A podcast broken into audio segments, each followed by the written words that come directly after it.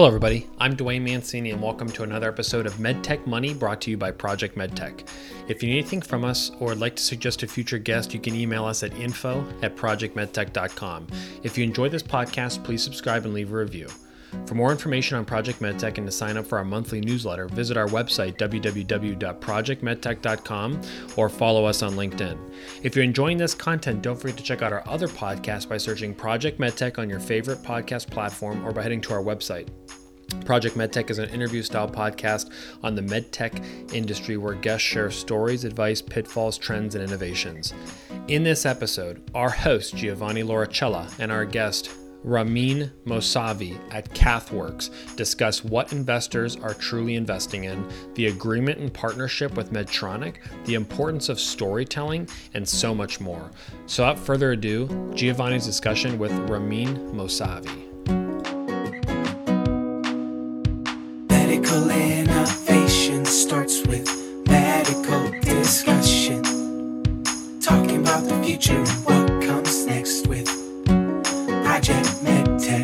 Ramin, thank you so much for being here with us today. This is the MedTech Money podcast series powered by Project MedTech and sponsored by Lifeblood Capital. Very excited about this one. We took this one from the rooftop at TCT in San Francisco, I want to say in 2019 when we met in person, to then all of a sudden I saw this massive press release being released in the summer of 2022 about how Cathworks and Medtronic ended up putting a deal together, which is really going to be the focus of this particular podcast. And there's a really fun, cool story that took place in between, meaning your career and how you brought Cathworks to where it is today. And by the way, that booth at TCT 2022 was uh, quite spectacular. So kudos to that.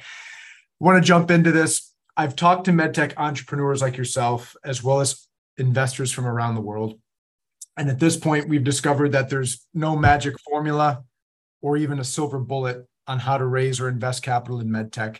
So, my goal here is to extract insight so that we can demystify this process and help medtech innovators benefit from this information and certainly learn from professionals like yourself that are going to be aspiring to building their companies to hopefully to the position that you got yours.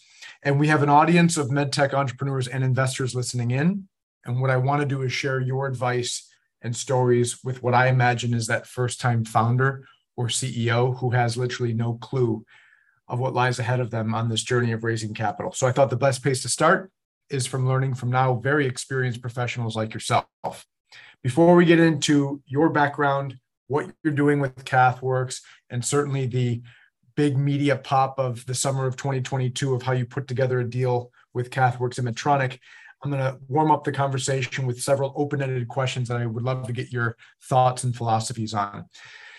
We've established that people and money are the lifeblood of medtech startups, but having grown a medical device company at this point and understanding how what it means to scale an organization what do you consider the lifeblood of a medtech company at this point uh, well, Giovanni, thank you for having me on this uh, uh, podcast. Uh, I've been following your podcast, and I think it's really cool what you're doing because uh, demystifying this uh, journey that we get all get on it. And I think uh, we all share probably 89% of our, our, our miseries are uh, uh, you know common. It's good to share that uh, most important so we learn from each other's experience. Um, like you just touched on i think the key part the people. And just so i put the right disclaimer out there. The booth at tct the credit goes to the people on our team, you know, uh, Sarita Monaco and Natalie Sickler on our team, uh, and the deal is a is a result of everybody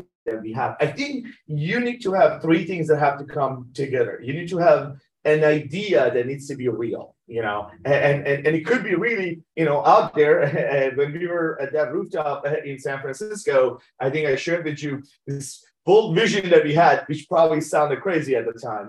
Uh, so you need to have an idea that actually addresses a need. And then you need to have a group of people who are uh, crazy enough to buy into that idea.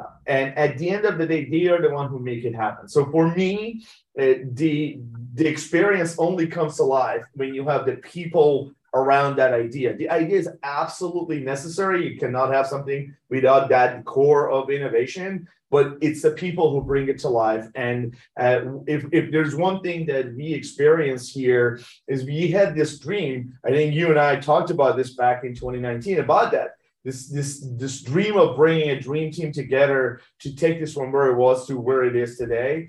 People uh, is the difference between having something successful that people want to be part of versus just an idea that never takes off and never sees the light of the day. So for me, it comes down to the people. And I'm going to give a, a little extra lead on this next question. So you've been a part of an amazing journey, and it certainly helps when it has a successful press release and the world knows what you're doing now, which was a successful outcome and still more the journey to come. But from what you've experienced at at building a medical device company, building teams, raising capital, all the nuances that are external outside of your power um, in terms of guiding it with your leadership. Do you believe in luck and how much does luck play into the success of medtech? And I want you to tell it from a perspective of all those struggling medtech entrepreneurs right now who just need a little bit of pick me up, if you will. Maybe they're hitting a, a rut where they are in their development. So it's a really good question, and I I think like everything else in life, timing matters, and that you can interpret timing as luck, but is really not luck. It's just you were at the right place at the right time, and it's about the timing more than you know the fortune that comes with it. So I do believe timing does matter because in this world that we are for medical devices startups, you do need to have a you know a, an innovation idea that addresses a need but then it does matter when you bring that to life, meaning that are you the first one or are you following? Do you come to life at the point where the market is receptive of the investments and the risk taking that is required to make this come to life? And then, last but not least, how high is that on everyone's list when you're trying to solve that problem? So, I do believe timing is important. And then I do think that because you know, if you take our story, and we certainly believe that, you know, we are very fortunate to be in this situation that we are in partnership with Medtronic, but it's easier to sit on the other side and think about all the upsides and all the great things that happens but there's always struggle on you know on the other side before you got to that point so my uh, uh, experience is that you can always control the timing part perseverance is the only way to manage your way till you get to the right timing. So I don't think anybody should be discouraged if they feel like they haven't got the lock. I think if you show that perseverance, uh, perseverance, and stick with the idea that you have, if you really believe in it, then the timing could work out. Sometimes not the first time, and I will be the first one telling you that that was certainly not the case for us at CathWorks. You know, you know, but eventually, if you do have something that's true, the timing will find itself and and and and you can bring it to life having raised capital at this point having put together big deals and having to look across the table at those who are investing in you and your vision and your story and ultimately the company especially putting together the deal that you did with medtronic what do you believe is the most investable skill set or characteristic of a medtech entrepreneur? Another way to think about it is why do you think the investors that ultimately invested in you and the company that you were leading what were some of those characteristics that made them follow through it's a you know and, and, and this is uh, always something that i've had the luxury of sitting on both sides of this equation you know looking at it if you're strategic and you're making investments uh, uh it gives you some good insight so when you're on the other side you can get some sense of what people are looking for. At the core of it, obviously, you need to have an innovation that creates value, you know, for those who are trying to invest in it. You know, it doesn't matter whether they're a VC or a PE investor or they're strategic investors, they're investing in an innovation that could create value. But on the people side, what you're investing is, of course, the competency and the skill set but also that drive and desire for people to solve the problem and be part of something complex from the beginning all the way to the end when you bring it to life. And what I mean by that is in a startup world, you sometimes are creative not by choice, but because you don't have a choice. Survival is what pushes people to actually get out, think outside of the box. You know, you don't have a minute to waste, you don't have a dollar to waste. And that actually forces you to think really, really hard. And in a very ironic way, you're forced to make decisions versus sitting and not making decisions. So I think what people are investing in is a track record of individuals, leaders who are willing to make decisions and bring those decisions to life. And that means sometimes you make good decisions and sometimes make bad decisions. I am one of those people who I believe making a decision that wasn't good is better than sitting and not making a decision. So I think that's the view. And, and by the way, that's not only applicable at the highest level of organization, it's all the way true because I believe every single person that we have at CathWorks has contributed, by the way, present and past, to where we are today. In one way, uh, shape, or fashion, we are the accumulation of everything that is CathWorks and this team. I think the investment is also made that way. Now, you do need to be at the right timing. And for us, certainly was the case that you, on the other side of this, has had an organization in Medtronic that has that foresight and has that vision to look at the long-term value these people can create in the world that we are in we are trying to push the boundaries of bringing digital platforms into cardiovascular uh, uh, uh, devices and that requires a little bit of a vision to look beyond what it is today because there are some things we are envisioning that are not there today. So having people on your team who can see that and articulate that can be a, a, a great set of you know investment i guess uh, drivers for whoever wants to invest in it. And i'm going to combine two questions that i usually ask independently but I, i'd love to hear your high level thoughts on this. So you are now a medtech entrepreneur you're leading a company that has gone from privately held to now having a deal at slash partnership with a major strategic, Medtronic.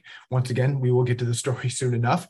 But leading that company and being this medtech entrepreneur, coming from even a corporate background, would you be a medtech entrepreneur all over again? Would you do it all over again, or would you do something differently? And I want to couple that with is it even glamorous, or is it glamorous being a medtech CEO the way people think that it is? Well, ooh, you're asking a tough question. I'm trying to balance how I want to answer so I don't hurt anyone's feelings as, as I answer the questions. You know, at first, let me tell you, I've been super blessed in my career at being at great places, having uh, leaders take chance on me uh, where I probably didn't deserve it. Okay. So, I, you know, I am where I am as a result of everywhere I've been in my journey. So I will not take a, a moment of what I've done for granted, or in a sense, want to do anything different uh, uh, because I think everything I've done is what got me here. Now, I do think back, you know, and say, did I make that move too soon or too late? Uh, you know, would I get here faster or later or better if I had done things differently? And my view of it is, um, it's a cliche, right? You say you gotta love what you do, you know, but also you have to be in, in a place where when you wake up every day, you are driven automatically. And, and I've been so blessed uh, to do that at most of my careers. You know, I think with the exception of one point in my career, I have worked for people that I've admired, you know, and I have had a, a, lot to learn from. And the one time where I felt like, hey, you know, I am not really learning anything is what triggered for me to make a significant move. And I'm proud of that move because it led to all the other things that came after that. It is a lot more complex to become, and I actually appreciate this now more. When I were when I was in in, in, in a you know large corporate setting, at times I question why you know some decisions are not made you know by by uh, uh, the executives that i work for. And now you, i appreciate that you know it's uh, more complex to make a decision. Is not as easy. You have to balance a lot of things.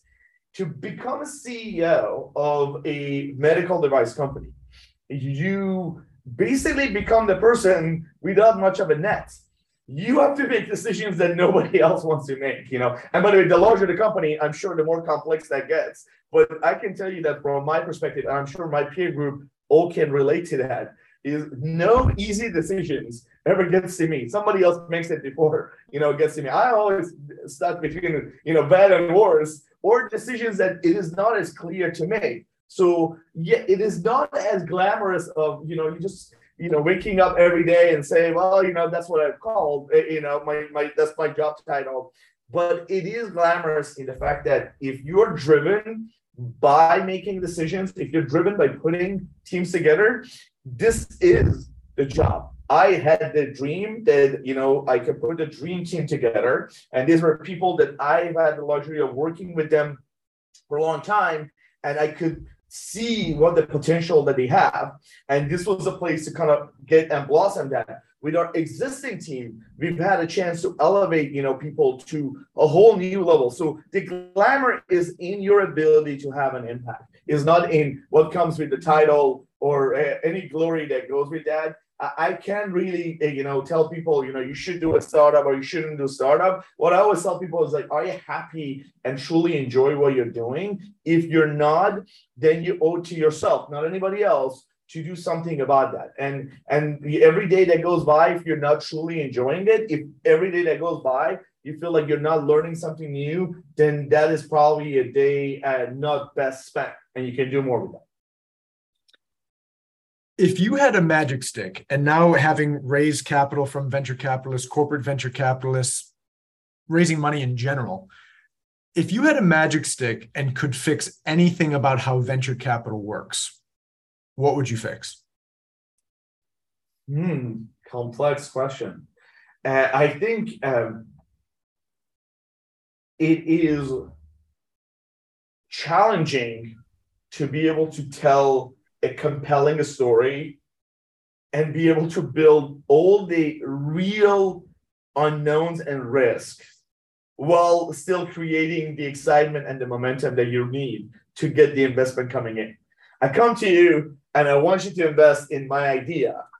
In a perfect world, I tell you all the great things about it and I will inform you about all the unknowns and the risks we are taking together. The more time I spend telling you about the latter part, the less likely you want to invest in it because you know you don't want to take that risk. So I think in a perfect world, I would be able to create an equation that says the upside is still far better than all the risks, but we lay all of those on the table. So then the day after we got the money and the investment, we don't start telling you all the things that we maybe didn't do a good job of going deep into it. Uh, there is a desire to make every story rosier that it is to create that excitement. I don't know if that pays off dividend in long term.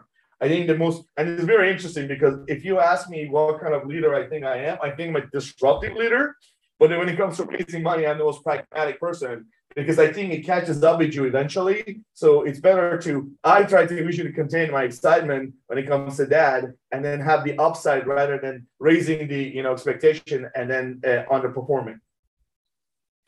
From an entrepreneur's perspective, and also whether it's just in general on how to build and, and develop a company throughout its life cycle, or even more specifically for raising capital the skill set of an entrepreneur, how important is the ability to story tell or the ability to have the skill set of storytelling?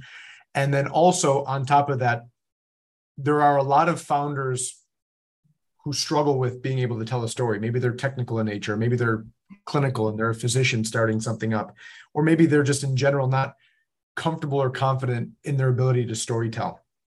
Two part question how important is storytelling for entrepreneurs? And for those who struggle with it, do you have any advice for them? Yeah, you know, so you know, we all always get this question. I think throughout our careers, and we've asked from other people, what's the one skill set? What's the one skill set? I think the communication piece, you know, it is underemphasized even though everybody talks about communication and you know sometimes say communication and people think oh you know is it my ability to present is that no, it's your ability to communicate. I think ability to communicate is the most important skill set you can have as a leader. both inward and outward, meaning that you need to communicate internally what you're trying to do and communicate externally to investors uh, why they should invest in you. And then once they've invested in you, communicating to them what you're doing and the progress and the challenges and the success and how you carry the boat, you know, uh, all the way to the destination. I think it is very crucial. And I don't think communication is a switch. You know, it's not one that you turn on and off. Uh, we all have a style. I think you want to master communication within the style of who you are. You're extrovert, you do it differently. If you're introvert, you do it differently. But it's important to master that communication. And it becomes really, really important to understand who you're communicating to and what is the information they are looking for. Because otherwise, you end up the person who is saying something that is not answering the question they're asking. And uh, it's it's a it's an important challenge to be able to read your audience and convey to them what they want to know. Otherwise, you feel like you're a, a, a pre-recorded message. Sometimes it comes across arrogant. Uh, sometimes comes across as not being fully connected. I think the best way to build it, and I've I've been so lucky, you know. Uh, um, I in in my uh, uh, um, earlier days in, in medical device, I uh, uh, had a chance to work for this amazing executive who was the general manager of the division I worked. His name is David Edelman, and he spent so much time with me on talking about communication. And as you look back it's something that you continue to build on and and you master your own way. It's not like I can send somebody somewhere and say, teach him how to become a good communicator. You have to take the time to realize what are the small things you can improve. And my suggestion to you know anybody who I interact with and they, they ask about the communication pieces, you gotta have some people around you that you really trust, who you are okay with giving you very honest, constructive feedback when you go to communicate important things. So whenever we want to raise money or go to a process, I have people that I trust a lot. These are people who have a lot of operational, uh, you know, uh, uh, uh, uh experience. You know, we're lucky to have, uh, you know, some amazing people on CathWorks board, for example, who have a lot of experience and kind of going through what we are trying to communicate and ask for that honest feedback. You know, you have to be comfortable and not get defensive. Allow them to tell you what is resonating and what's not, and then you get to fine tuning it. Uh, you have to be vulnerable rather than defensive. That you're doing a good job, and then take that feedback and choose how you want to react to it, and and then continue to build it. So I consider myself a continuous work in progress when it comes to this. You know, I think I'm better today than I was, you know, uh, three years ago, and hopefully better three years from now than I am today. I love this question because I have fun with it. Um, your, your company is called CathWorks. What does the name of your company mean? It's a good question, you know, and, and, and you know what we try to basically demonstrate that uh, the thing that we have, this non-invasive physiology platform, works just the same way that catheter works. You know, now at the background of it, the core of what we use uh, is uses a, a, an application MathWorks you know, which is a very well known, you know, application. Ours is CathWorks because it is trying to emulate, you know, what the, what a catheter does, uh, you know, uh, in a non-invasive fashion. But that's kind of where it comes, you know. And basically, we joke about it, you know. We, we basically say it works like a catheter, by the catheter doesn't work as good as this does, but that's what's in the name. But you're asking a good question that the name thing does matter a lot, you know. And we, we have some very creative people here that we always debate: is that the right name? Do you need to change something? Uh, because it should tell a story on its own, uh, uh, and when it's uh, standalone. And what we are now experiencing is that as you globalize these technologies and you try to commercialize it globally, does it resonate in every geography the same way that it did in its original format. So we've had a fun, open, warmed up conversation thus far. The people who are listening to this, driving in their cars, out for a run, whatever it may be, they don't know who you are. They still don't know about CathWorks and they don't know about the major topic of you raising capital and then ultimately putting this deal together with Medtronic. So that's what we're going to go into next. Lo behold the man behind the voice, Ramin Mousavi. Tell us about the human being the student, the professional, where you came from, all this stuff leading up to you right here in front of me right now as the president and CEO of CathWorks.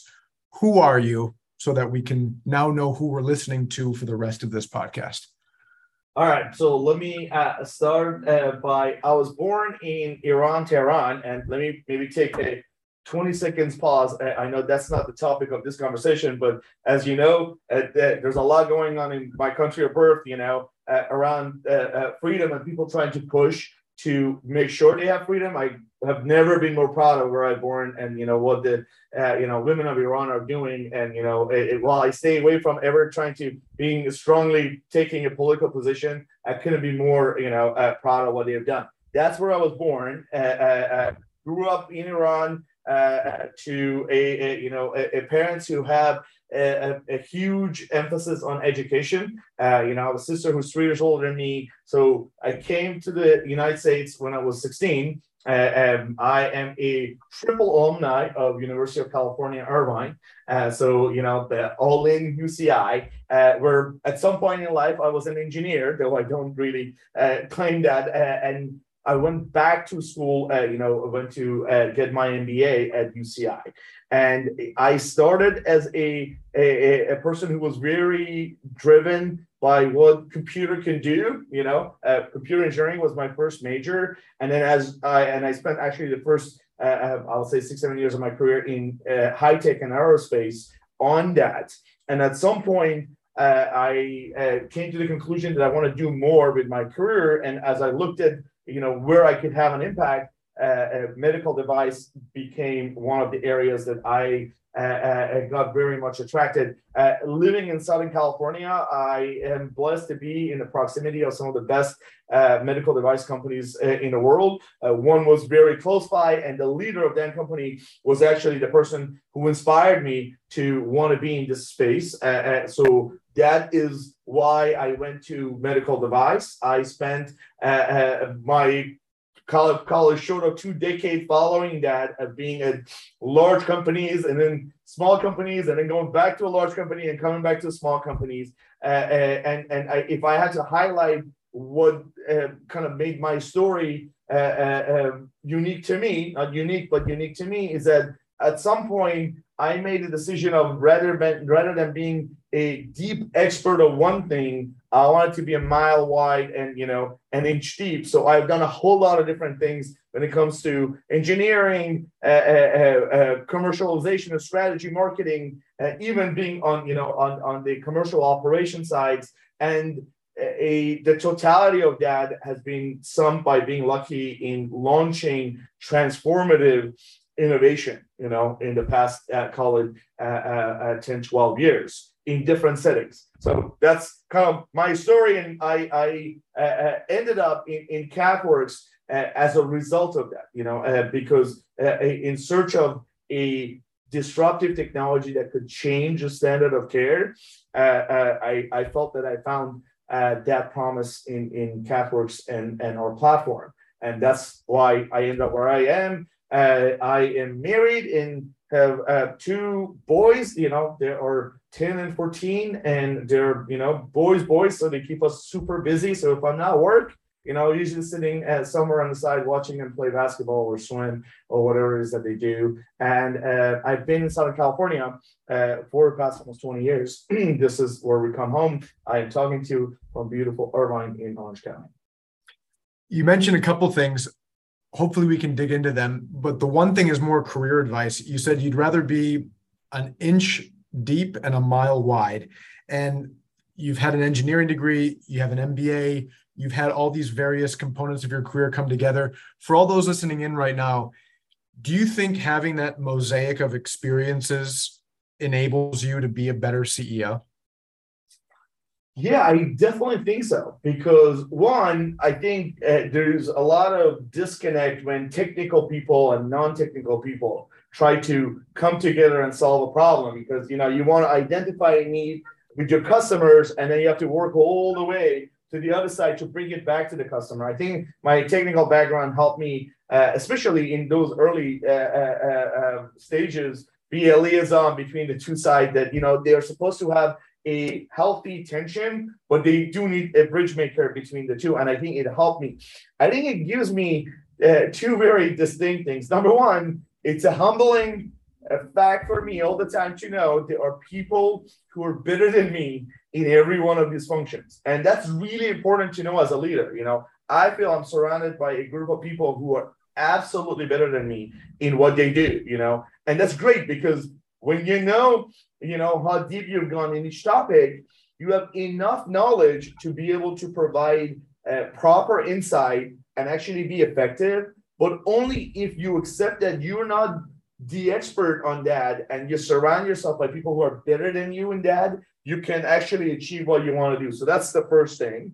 The second thing is, I think I can enter any uh, general discussion of any topic of what we do, and I still can add value and help us get to a place that we can make a decision. Uh, I don't need to be the expert, but knowing well enough of the interdelicacy and interconnection of these functions become super helpful. You know, we constantly hear the word cross-functional, cross-functional leadership. Really, cross-functional leadership is all about having an ability to influence people from different functions. If you don't live it from each of these functions, you probably have a higher ability to be able to influence it because you can speak to the language and understand what are the things that they have to do, what are the things they care about, what are the challenges they face, uh, what are the risks that you have to mitigate. So yeah, I do think that it has helped me a lot. And uh, you know, sometimes I am a man uh, in, in in no man's uh, land zone because I am neither one of those things. So I'm kind of mixed up everything that we've done, but I'm comfortable with that because again, I go back to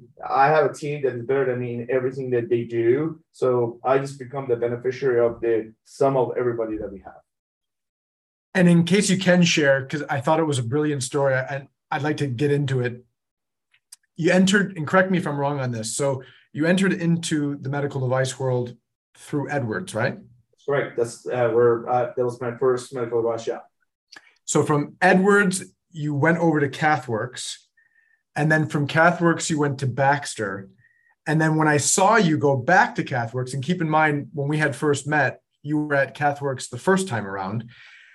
There was a story there, and obviously you came back as now the leader of the organization, which I think is a probably a badass story underneath what no one can understand from a LinkedIn profile. So, what is that story if you can share that? Of course. So yes, I started at, at as at Edwards. Uh, as I mentioned, you know, uh, Edwards uh, uh, uh CEO Mike Mussallem is the inspirational leader who inspired me, you know, to a, a, a, a talk he was giving at UCI to go into medical device. So I will forever take that as the person who inspired me to be in this space. And you know, uh, having a decade of working there uh, proved to be so uh, fruitful, and you know, uh, his leadership was just as inspirational as the talk was for the decade I worked there. I came to CathWorks not as a CEO, you know, as as, as chief marketing officer and head of strategy when we were getting ready to launch Cathworks, you know.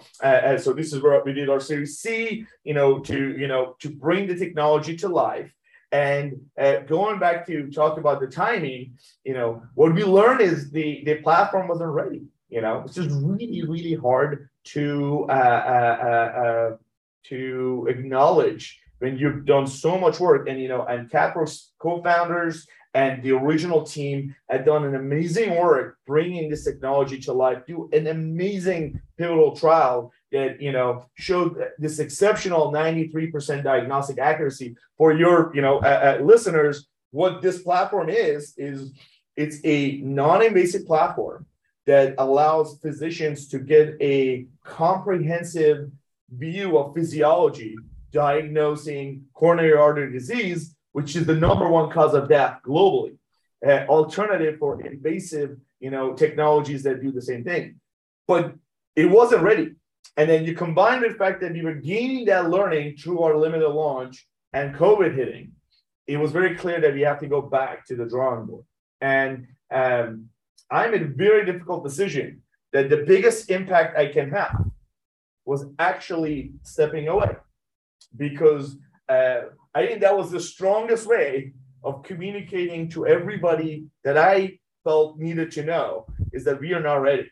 And it was a very difficult decision because, you know, I think, you know, I was blessed to be part of the launch of one of the most, uh, you know, transformational uh, technologies of the last, uh, you know, I'll say last three decades of cardiovascular uh, uh, uh, space, the transcatheter heart valve. And I left that, you know, I had the dream marketing job, you know, at Edwards. I left that to come bring this thing to life and realized we can't do it because the platform wasn't ready. So for the first time in my career, I had to accept what was a failure basically, because we didn't get to do that. And imagine you leave that to come for the promise of this thing and acknowledging it's not ready. So I left to help us get where we want to get to the small contribution I could have at the time. That was probably the strongest statement I could make uh, that we are not ready. Uh, we have had amazing investors who stayed with the company all throughout all these ups and downs. I had all the uh, confidence in the world that they will do what is needed to get this where it needs to go. But that involved me making that difficult decision. So I, you know, I I, I left and went to Baxter. Uh, there, there was this amazing, uh, uh, you know, vision by another extraordinary, you know, leader at Joe Almeida of trying to uh, transform that company through the digital transformation you know, and making, you know, uh, significant investments uh, in building uh, uh, uh um, a monitoring division that, you know, Baxter didn't have. Uh, as you've seen, you know, there have been series of acquisitions capital they made a Baxter, including, you know, this last acquisition of Hillrom. And, and so I get to experience that. And I had a lot of insight that I gained being on the other side when you could see all these M&As happening and um, when the opportunity presented itself to you know come back to Cathworks, uh, for me it was a very uh, uh, easy, difficult decision. And what I mean by that is I had to you know convince my my my family that you know you're going to sign up for this basically complex unknown. But from a personal perspective, I had an unfinished business. You know, I couldn't leave that chapter go that way. I had to live with it, and this was my chance to come back and make sure that this thing can still see the, the, the true potential that can have. So I came back to, uh, uh, I, I simply felt like I was picking it up where I left it. Uh, and not let this the story become one of those of oh you know we were not able to do it so i came back uh, you know i am so blessed to have had a we as a company Cathworks have been so blessed to have had these amazing co-founders you know the uh, three of them who poured everything they had into building this you know, amazing technology. We've had these investors who have stayed with us for a long, long time and stayed and believed in it. We've been the beneficiary of having multiple strategics investing in Cathworks that has continued to emphasize the opportunities real. And when I came back, I think I got embraced by our investors and our board to, you know, make some bold decisions uh, that as a team prepared us to get where we are. So yeah, it's a complex story, but a, a lot of good learning. And again, I go back to that very first question that you asked. Uh, we are all an accumulation of everything we've done in our career. Sometimes it's really hard dealing with a difficult setup at that moment that you're in it because uh, you may want something and you don't get it and you feel like the world is being unfair to you, you know. And uh, when time goes by and you have an ability to zoom out, you're like, that was the best thing that could have happened to me. You become grateful, you know, the same people you were mad at, you know, for not giving you an opportunity. Sometimes you make a decision and something doesn't go the way it was supposed to go as time goes by, you become grateful that you're part of that learning. So then when you get a chance to do it differently, you actually do it differently. So it's it's hard to deal with it in the moment when you're in it. I've been there too. So it's not looking from outside in, uh, but it's important to know that uh, if you really believe in what you do and you stick with it, it comes true. Ramin, I could not agree with you more. Thank you for that. Um, now, you've alluded to the technology. We now know who you are. So I won't have to redouble up on the technology aspect, but Cathworks, before we get into the deal, how old are you guys? How many are you guys? Are you cleared and approved and commercialized around the world? Like just who's the company so that we understand the the, the magnitude of Cathworks at this point? Uh, Cathworks was founded back in 2013 in Israel uh, uh, by three co-founders, Professor Ran Kornowski, a well-renowned, uh, you know, uh, global KOL interventional cardiologist, and Guy and Ifat Lavi, you know, we are now regulatory approved in um, the US in Europe and in Japan. Uh, in fact, we are the first of its kind to be approved in all three places. Uh, uh, through the deal that we're just going to talk about, we're now globally commercializing this in uh, all of those three territories. Um, we're just short of 100 people now, uh, but really, really fast growing, you know, to scale up to be able to do the co-promotion that we are doing.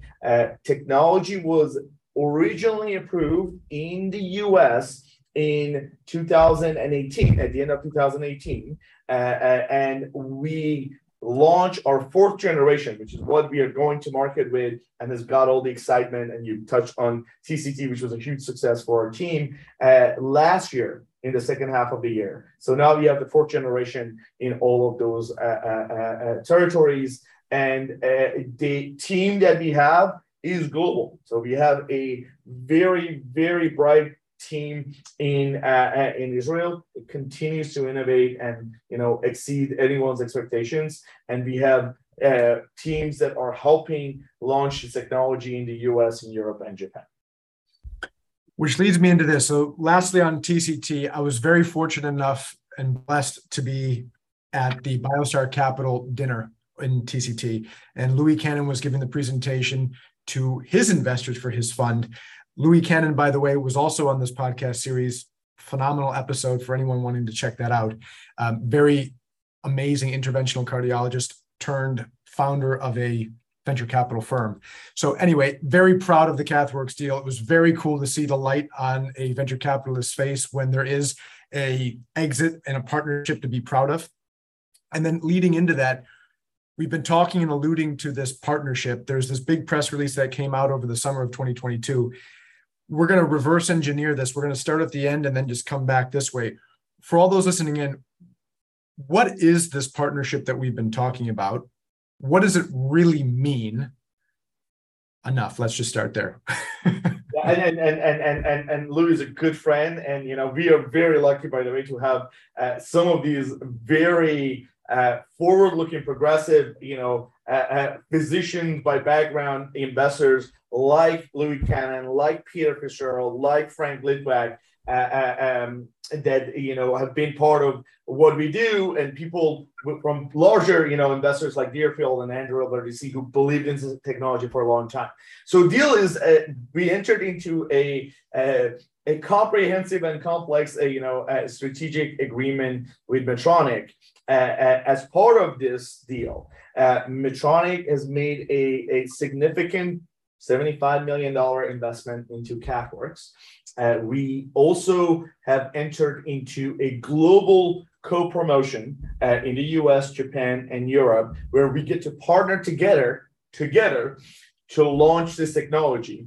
Uh, which I think that's a key to be able to launch this together and uh, uh, in addition to those things, there is a very clear path to an acquisition uh, for up to $585 million uh, and undisclosed additional earnout. So it's a, and you know, there's more to this that we haven't shared this, uh, you know, uh, publicly. And so I'll leave those undisclosed. But if you think about it, it's a very comprehensive way. What is a startup want?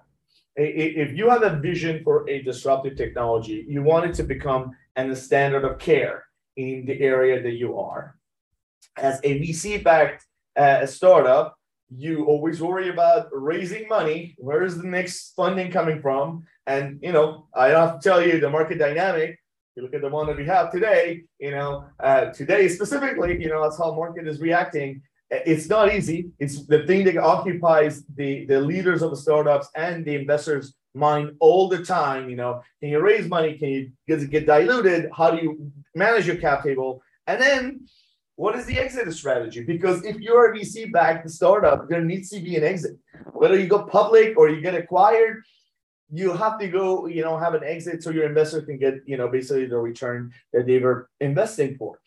This gives us all of those we get a significant investment from a strategic partner that enables us to do a lot of innovation and and and and and uh, clinical evidence generation for the next few years because we stay standalone. Uh, we get to partner with them, and they have one of the most you know impressive, most fun, amazing uh, coronary commercial teams around the world. I've got a chance to get to know not just the leadership, but everybody that they have. I met most of them at this point and continue to meet them. And, you know, as a startup, there's this complex thing, especially in the space that we are. You gotta have to ask this very difficult question of does the world need one more cardiovascular sales team? And I know it's an unpopular thing to say, but you have to ask that, you know, if you've been in a cath lab, you know what the answer is. And we get to partner with the group that knows this space better than anybody else. We would go and recruit, but partner together. So we are building capabilities that is, you know, basically uh, uh, complementary to what's already there.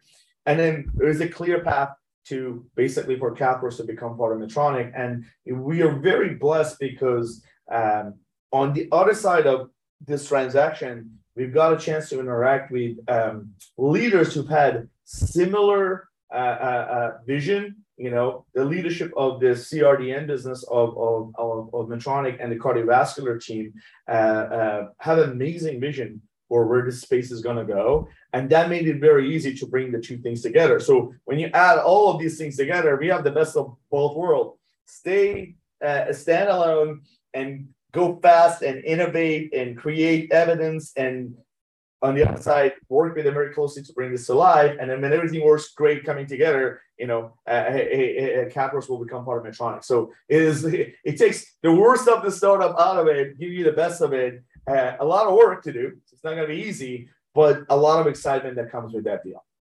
Just to make it in layman's terms or at least for my simple mind to wrap around you mentioned the word co-promotion and the world doesn't need another cardiovascular sales team. Agreed, by the way. But what does that really mean? So, are you guys basically just enabling Medtronic to go out and commercialize this device, or are you saying that there's a CathWorks sales rep in Europe and then there's one over in Medtronic, and sometimes they sw- swap places and someone goes over to U- US? What does it really mean, co promotion? It's a good question. So what is it's not? It's not distribution, which is kind of what you were alluding to, to hand the product to them and they go launch it. We actually work together. There is an established, very large, very successful commercial Medtronic team in all of these global geographies. We are ramping up a CathWorks commercial team that is not redundant in the skill set, you know. So we are adding uh, uh, what we think is necessary to be able to launch a digital platform, which is you know, first of its kind, and and, and the the two teams work together to bring this to life. So you have these amazing established relationships. We have people who are subject matter expert on what we do, and they work together to bring this to life. So this is unique because if you take a step back, this is one of the reason a lot of startup acquisitions don't see the true uh, uh, value ever come to life. You know, we all have seen, I've been part of them, you know, the, the acquisition takes place, but then along the journey of integration, and these are two different worlds. A startup and a large company were very different. In that integration process, things fall apart. You know, people leave. Remember what we talked about. The you know, what what is the uh, uh, uh the capital blood is people. You know, that's where you know you lose people then you lose a promise and then on the other side a large company ends up with a technology that it is not quite ready to fit in their portfolio and you don't have the expertise left and the knowledge that you need. This allows us to overcome that in a very organic way. So then at the other side of this you have a technology that it's well on its way to become a standard of care and one team you know it feels already like one team. You don't have to justify that they can come together. They already have come together. So we've we've had a very vivid actual story of cathworks which is excellent. That's what we definitely wanted to get out and share today i want to get a little bit more mechanical subjective to you and then philosophical as well if you don't mind um, was Cathworks your first stop off that you had to raise money for? Was that your first time ever raising money? Yeah. Okay. You came in, there was A, B, C, D round, if I'm not mistaken, and then this partnership. Right. Correct. you were part of raising C and D. Correct. Were you part of it, or were you responsible for raising C and D and this partnership? Well, uh, it was for sure. I, I I was responsible for this last transaction, but I was also part of you know leading the efforts you know for for the last two round and and maybe a good way of thinking about this is that well you know if you're the ceo of the company you're ultimately at the end of the day the person whose signature goes on you know on, on, on the papers every time you raise money and anybody who's a startup knows that you know you need to have a, a strong financial partner We are so lucky to have Mike Fair as as as the CFO of CathWorks, who have had a chance to work with him for a long, long time in different places. Uh, so he's been part of everything that we've done in the past. Uh, uh, uh, uh round when we did see the former CEO of CathWorks, Jim Corbett, did an amazing job, you know, of, of leading that effort. So I want to be very clear that, you know, I'm not the only one to take credit for everything that's being done, but I played a pretty significant role in building the story, especially especially as we think about D and what we've done, you know, in this transaction of as you're trying to commercialize the product, what does it take? So, you know, it's a team effort. Even this last one, uh, you know, uh, I have been the face of it, but the team has contributed. We are lucky to have a very strong uh, senior leadership team that they played a role. You cannot get to a transaction like this one, you know, to not have a robust diligence, you know, to go through. You cannot do a robust diligence if you don't have an entire team around it. So it's been a team effort. But if you think about your question is that who helped architect this? You know, I, I, I you know, I, I, it started with me, and everybody else, you know, added more to it. So then, philosophically speaking, once again, imagine a, a, room full of entrepreneurs just salivating to start their own companies and build their own companies and go through all these wars that they have no idea really what it feels like. Having raised capital for the first time in CathWorks now, what are some of the major learning lessons that you learned? Like, what didn't you realize about raising capital when you were at Edwards, let's just say, and had no idea about it? And then all of a sudden, now here you are, and you've had these experiences and some of them are like, yeah, I get it, went through it, fine. It's hard, tolerable, but hard. And then there's other ones you're like, I had no idea that was ever going to happen, or that's how that worked, or something. What can you impart on a room full of entrepreneurs about how dynamic and sometimes shitty raising money is? Wow, man, I don't know where to start. You know, you're asking me to tell you books that I day want to write all in, in, in one place. But let's start with what may be obvious but is not. Raising money around a promise of something is much easier than when something is actually there. And what I mean by that is it is far easier to raise money in early stages than it is in later stages because one, you're going to need more of it. Two, you no longer can paint a picture down the road people want to know now what you do and what have you done most recently because that is what they will use to build their model and last the complexity of adding new money doesn't take into account what you do with the old money you know? So uh, uh, understanding a complexity of managing a cap table uh, is, is something that i don't think you fully appreciate until you have one to manage you know? And everybody deals with it so we're not unique to that. Everybody has to deal with that. So you have to find a solution that works for the totality of your cap table because you have to make sure that the investors that have stayed with you for a long time are beneficiary of that long-term patience while you're raising more money to do what you need to do. So that's the first thing, not as, you know, I, I don't think as clear that I, I certainly don't think that I fully appreciate it because it's one thing to look at a, a you know a cap table in whatever format you do from outside versus actually adding the human element and the story that goes from every one of those funds and what needs to happen. The second thing is I don't think as entrepreneurs, first time entrepreneurs, people fully appreciate this concept of Death Valley. You know, uh, uh, this is basically referring to you raise money, and in the beginning, is not going to create a, a, a, a, profitable business. So you're pouring money in, and you're basically going into this death valley of just pouring money in and nothing coming out. You have to get out of that. Any investment, any medical device company to have a successful story has to have a path to profitability.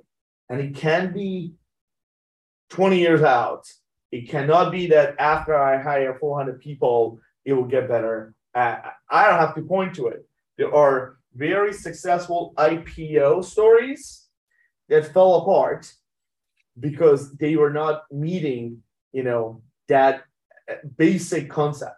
So I think that you wouldn't really appreciate dad unless you get to those later stages and you realize how difficult it is to actually build a tangible, reliable, scalable story of getting out of the Death Valley. And then the last thing is no matter how hard you try, no matter how well you plan, there are things you cannot account for. And when those happens, it becomes very challenging from an investment perspective to think about how do you manage that? I don't think if you ask anybody in the beginning of 2019, there was a single startup, a single startup that somewhere in their funding plan had planned for a pandemic. You know, I don't think there was a single one. I don't think it was a large company that ever, you know, done that plan. Well, when that happens, what do you do? Because if we said people is the core of what you have, and now at a place where productivity drops, what do you do? How do you manage that? So I think those are the three things. There's so much more when it comes to this, you know, complexity of influencing people to get the right decision. But these are some of the things that it may sound very obvious. It is just not as obvious uh, uh, when it comes to actually triggering it. And and you know, I think I have such a better appreciation for the distinction of what you should expect and deliver with each round of investment now after we've gone through these four four rounds here and where we ended up than I would have ever had.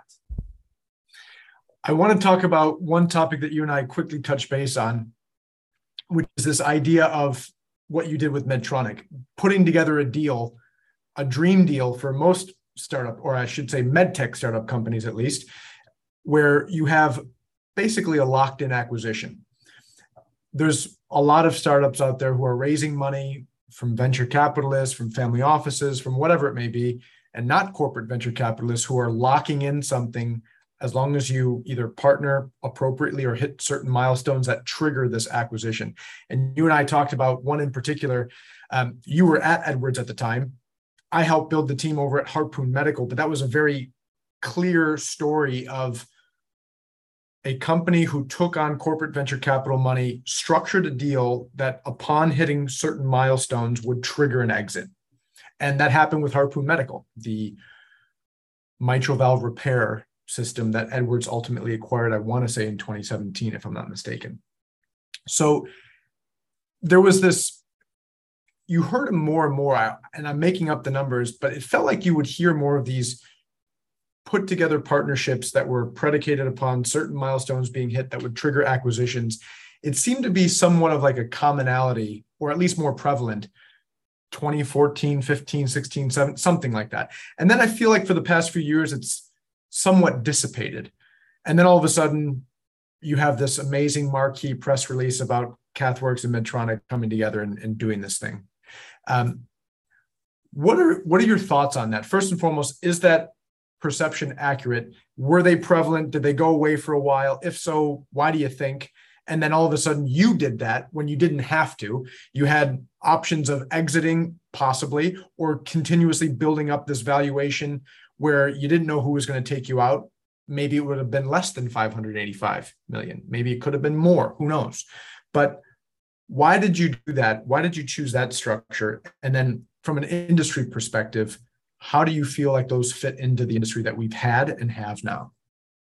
Yeah, you know, I I know because we researched it that ours is first of its kind, and we went back 25 years, and there was only one deal similar-ish, but it wasn't even uh, you know as complex as the one that we've done. Uh, but and yet we you know we could have chosen an easier path you know out i believe this is the you know this is the this is the right move uh, for this technology you know and and it has ended up in in, in the right hand. Uh, but if you look back a lot of times when when when larger strategics make an investment in an early stage startup they that comes with some sort of a first right of refusal, you know, an option to you know take the company out at certain milestones, you know, which totally makes sense in those early stages. You know, you're basically investing in a concept, and you're saying that if it goes beyond certain stages, then you want to have the right to take them out. The challenge that exists is as you get later on, if you try to apply the same structure, it becomes really one-sided.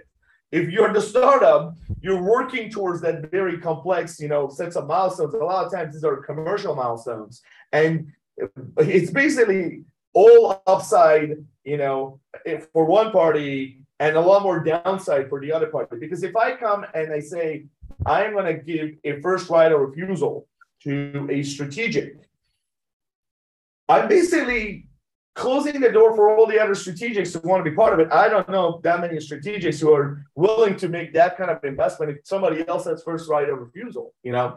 But then there's no protection for this, and that's why we've done different in this deal. You know, uh, if you read the, you know, if you read the uh, press release, it clearly lays out that you know Medtronic has an option to acquire CathWorks, and CathWorks has an option to compel Medtronic to acquire CathWorks.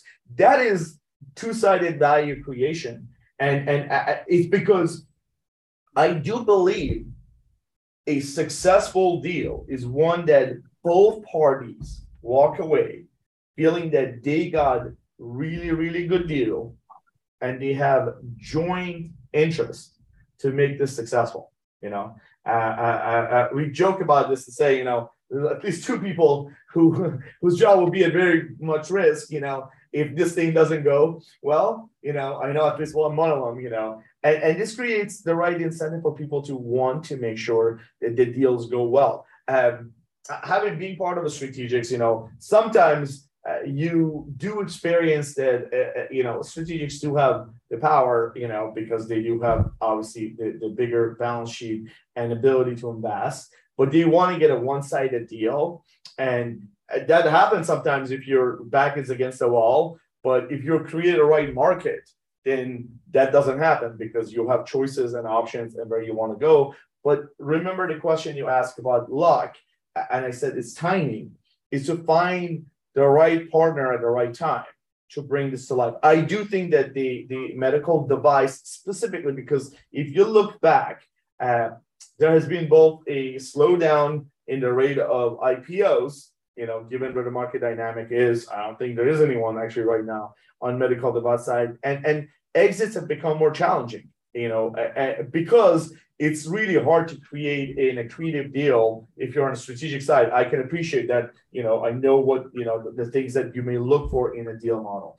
You can get that better in, a, a you know, in, in deals structured this way, uh, but it requires a high level of trust and transparency because everybody needs to know what risks they're taking on and where you go. And you do need to have supportive investors, uh, which is you know a blessing we've had, but is not always the case. So you know, asking for a you know a, a, an option early on makes a lot of sense. If you're strategic, you get later on that equation seems to be not as equitable for both sides involved and then like you mentioned you look back 25 years and you are the anomaly right? So you didn't put together this acquisition deal earlier on. You did it on the other side but to your point it's about timing and finding the right partnership to ultimately make it work in the right market. It is. And, and remember i mean it sounds like a cliche but companies are acquired they're not sold you know? And, and i think that's the other thing is that sometimes people just want to push the process. Uh, but you can't do that. You know, there has to be a right synergy uh, in place for something like this to come true. And I genuinely do believe that it takes this is I normally don't believe it takes two to tango. I say one needs to tango and drag the other one along. In this particular case, you do need two sides to want to be part of something like this because there are more reasons not to do it than do it.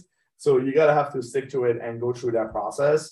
Uh, and, and I think that was the case. But if you're a startup, and I go back to the idea that if you're, especially if you're a venture backed startup, then it's to an exit. You also have to be humble and acknowledging that you can't control an exit by strategic. the only thing you can control is building a company that can be independently successful.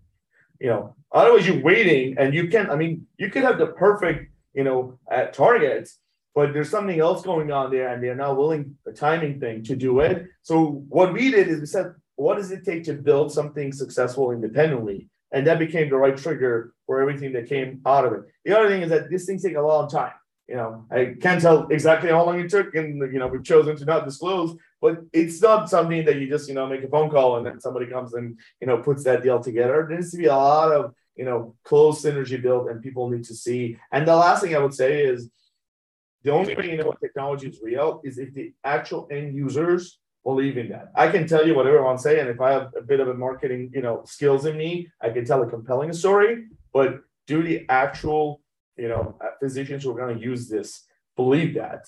And the best way to demonstrate they do is do they actually adopt it and is it commercialized? Which, you know, it's very frustrating if you're a startup because you're like, oh, you're asking for seeing that. But, you know, that's the only way to know if it's real or not. The best uh, uh, uh, lagging indicator of adoption is whether people are willing to pay for it. And let's try to be a Mike Mussallem, how he changed your life real quick with this final sign off here. You mentioned that he was the influencer that ultimately got you into the medical device industry. Um, we can't hit everybody with this final question, but I, I do want to hit this particular stereotype. You over at Edwards, when you were leading up as an executive in marketing in a corporate setting, and imagine all those people in corporate who aspire to be in this entrepreneurial world and maybe have a fear or maybe family obligations or maybe they're a fear of family obligation which is the reason why they don't make the leap whatever it may be. But all those people who are in these leadership roles at abbott medtronic boston scientific edwards life science johnson and johnson whoever they may be what would you say to yourself back at edwards about could you have believed that you have put together this anomaly deal and struck a unicorn deal with Medtronic in terms of looking back 25 years and never seeing anything like this happen before and putting together a deal for a startup company with a strategic and making medical device history. Could you have thought that would have happened while you were a director, senior director of marketing over at Edwards Life Science. And I just want you to just go on a little bit of a philosophical rant for all those people who might be bored twiddling their pens in a corporate world right now, wishing they can do something, but being their own worst enemy and stopping themselves from doing something as freaking cool as you did. Okay. Well, first, let's level set. Comparing me and Mike Mussallem is comparing the guy who was a starting point guard for his high school and Michael Jordan. So it's just let's that very clear. You know, I I uh, am very very much uh, you know uh, uh, happy that I will always look forward uh, you know to following path of the goat. But you know, I'm also very clear that I'm not the goat. So that let's just put that to bed. You know, in case this ever gets played and you know he hears that, I want to make sure that he knows where I stand and where he's standing. Putting that aside, here is what it is. You know, I you have to you have to believe that uh, you can do something. And we all end up in these uh, segments in our careers where complacency and comfort starts overtaking our drive and ability to push the boundaries and, and there's different structures. Large companies and small companies have their pros and cons. And, and they're amazing. You, you just named a whole bunch of amazing large companies. You know, they, they are all fantastic in different ways. I certainly have had an opportunity in the medical device side to be part of two amazing ones. But you know when you're not pushing yourself anymore. I knew when the moment came. I'll argue that, you know, I waited probably eight months too long from the moment I knew, you know.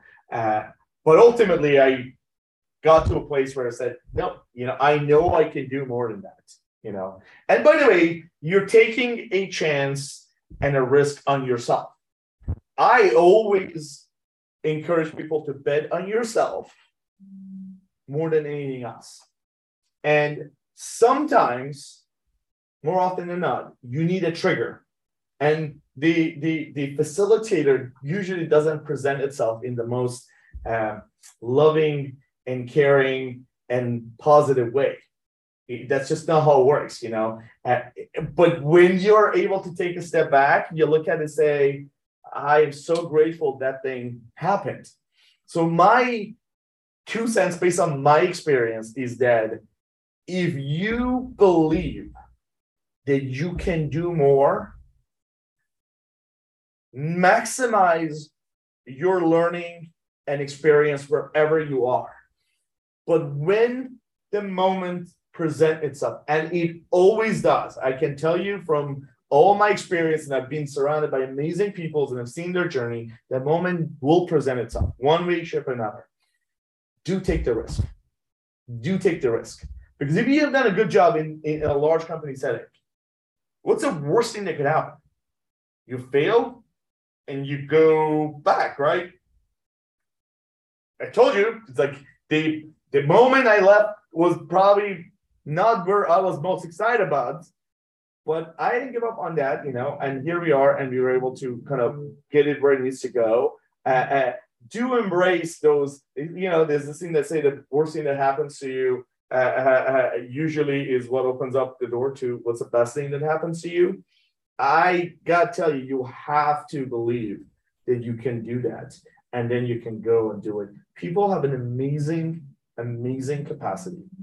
Uh, the best thing is I look outside of this, you know, a, cool, you know, office that we have here in Irvine, California, and our office in Kfar Saba in Israel, is that uh, there are people here that at some point in time, somebody doubted whether they could do what they are doing today. And let me tell you, there's nothing more satisfying and gratifying than allowing the time to solve that problem. As you mentioned, you know, as I was in TCT, uh, you know, there's not much time to breathe, but every, you know, a, a few hours, it was like four minutes to just take a deep breath back. And, you know, I was so proud of what our team had done. Uh, I highly, highly, highly encourage everybody to take some bet on yourself and don't wait till it's late in your career because your risk tolerance becomes much more difficult to manage. The longer you're staying somewhere the harder it gets you know. The era of staying somewhere 20 30 years it's no longer there. It was there you know. It was that was a path of growing it was like staying amazing leaders you know stayed somewhere 20 30 years worked their way up that's just not how it works you know somebody told me the other day that the average time of people staying in a job now is less than two years with a company less than five. So take that risk. What's the worst that can happen? You know, I, I can tell you for all of us here, it works out just fine. You know, and and you end up being grateful that you've made that uh, uh, risk. I am so grateful, and and you know, and, and I don't kick myself for not taking it faster because I think I took the time that I took to lead to this decision actually allowed me to run towards something instead of running away from something. And that's an important element also in all of our careers that you move towards something at every point and just the accumulation of the learning to take the next step. I think that's what makes us all, you know, both human, imperfect, and gives us the ability to enjoy, uh, you know, the journey as, you know, because the destination is great. Don't get me wrong. Looking forward to this destination is amazing for all of us. But, you know, getting to enjoy the journey every single day is uh, uh, as important, if not even more important. Ramin Mousavi President and CEO of CathWorks, I want to say thank you so much. This has been an amazing, modern, legendary story in medtech.